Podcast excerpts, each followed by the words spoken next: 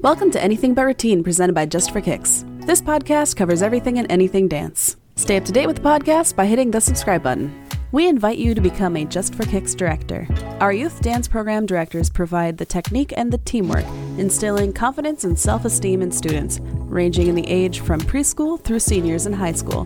We surround our directors with the resources to succeed, both personally and professionally. If you'd like to start a Just for Kicks program in your area, go to teamjustforkicks.com. Be part of something special. Your story starts here. Today, Cindy talks about self evaluating your teaching and your studio to progress and get better at your trade. Thanks and enjoy.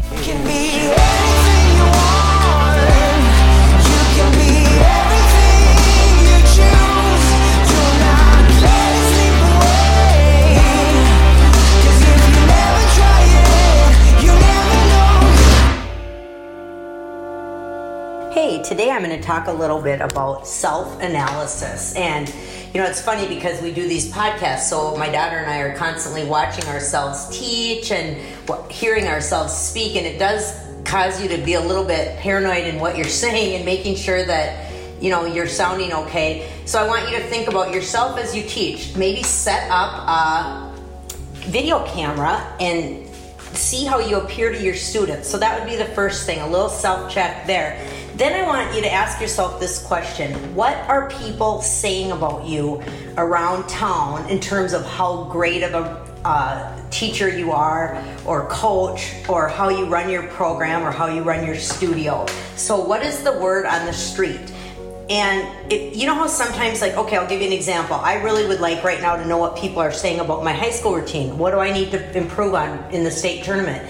Well, I bet everybody else has talked about about it, but nobody will talk to me directly. So what I'm thinking about is go seek that out. What is what are people saying about you? Seek out from a trusted friend or an alumni of your program or a parent that has a child in your program. Try to find out what people are saying about you.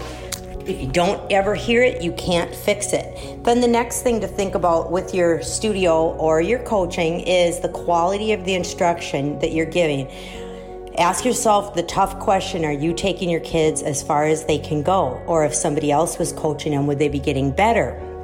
And if the answer is, well, I'm not as good at this or that, you have to think of a way to surround yourself with people who can bring your kids farther.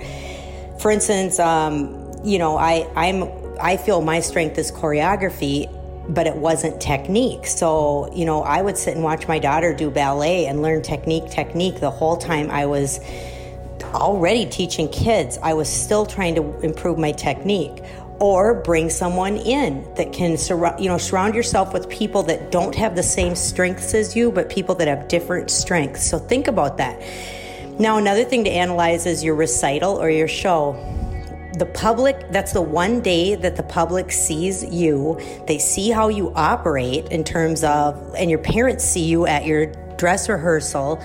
And you want to go, that is advertising. So, what is it saying about you? Are you at the top of your game that day, or are you really uptight and nervous and snippy and snappy? So, think about how you come across to other people on the day of your dress rehearsal and your show, because that's great advertising if you think about that. Um, also, tr- check on the culture and the connection between your family of dancers. It should have a family feel, and I call it a family of dancers. You know, are the students supportive one another, or are they always out to get each other? So they should be trying to help each other get better in a positive way, still have that healthy competition but be supportive of each other. And your teachers at your studio or your coaches at your high school program should be trying to support each other and not outdo each other. So that's something to think about. Now, um, posting isn't, you know, growth at your studio or on your team. What can you do to grow your program that you're you're leading and i feel it's kind of like a business and think about it like if you have a restaurant that has terrible food, and then the word of mouth on the street is that the restaurant has terrible food, you would have to create a new brand image for that re- that restaurant and say under new ownership or under a new you know a new chef. So think about your existing program, and if nobody is wanting to be in it, you have to figure out why, and then you have to figure out a way to rebrand it or re you know market it to your clients. If you have an existing program that is good, but nobody knows about it. We used to feel this about our camp. We felt like our camp product was great. Anybody that went to our camp, we had rave reviews. We just weren't marketing it enough. So it was like we were putting all this energy into the end game, into how great the camp was, but we weren't letting enough people know about it. So maybe that's the problem at your studio or your team that you haven't gotten out there and marketed your your studio or your team. So you have to treat it like a business and think of ways to get out there. I listened to a guy on a business podcast and he said if you are not posting once a day or on various media like Twitter, Instagram, Facebook, you are missing out in this day and age. It is free advertising and pretty soon it won't be free anymore, trust me. So get out there and advertise it. So it's not always the best idea that it gets off the ground. It's the way people push it and the way people get out there.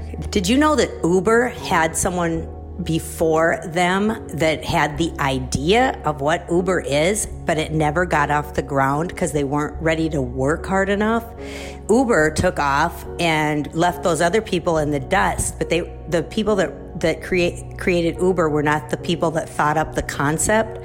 So I want you to think about your business. And if you are not marketing it properly, you're not getting it off the ground. And same thing with your high school program. You have to market it. You have to go down to the middle schools, down to the grade schools. You have to market it with the teachers. You have to sell basically your program and sell people on what you're trying to do.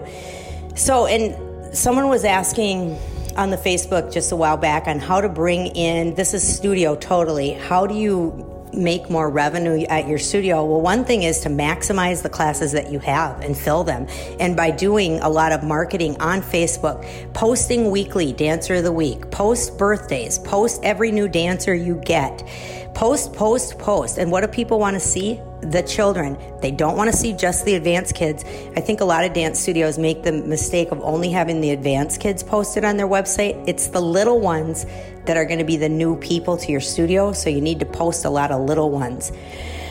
Are you offering enough in terms of short term sessions? Millennials don't often want to send, sign up their kids for a whole entire year, but they will sign up for an eight week session or they will sign up for a 10 week session. So, right when volleyball gets over, are you getting those kids in the studio? Or right when the winter dance season gets over in Minnesota, for example, you could get all those kids in for off season training. So, ideas for off season training or special sessions are father daughter, mother daughter, eight week sessions for various ages, um, co ed class, an adaptive dance class. If you've never done adaptive dance, I did it last um, fall and brought in about 20 new kids, and it was awesome. It's also great for PR because it got shared. One of my posts got shared like 30 times, and that wasn't why I created it, but adaptive dance is great. Summer sessions. Then look at the styles you have, such as ballet, lyrical, hip hop. Do you have anything else like musical theater or kickline or pom or tap. I mean, there's so many different things you could offer. Are you offering upper level classes like A classes as well as rec classes? And I could do a whole class on mac- maximizing your rec program, and that's something we will do soon. But you really have to focus on those rec kids to try to make them feel valued and better. So I hope that this is some ideas to grow your program and make it better at your studio or on your high school team. Go get them. My last thing I'll say is don't be full of excuse-itis because you're going to get passed up by people who can figure out a way to do it.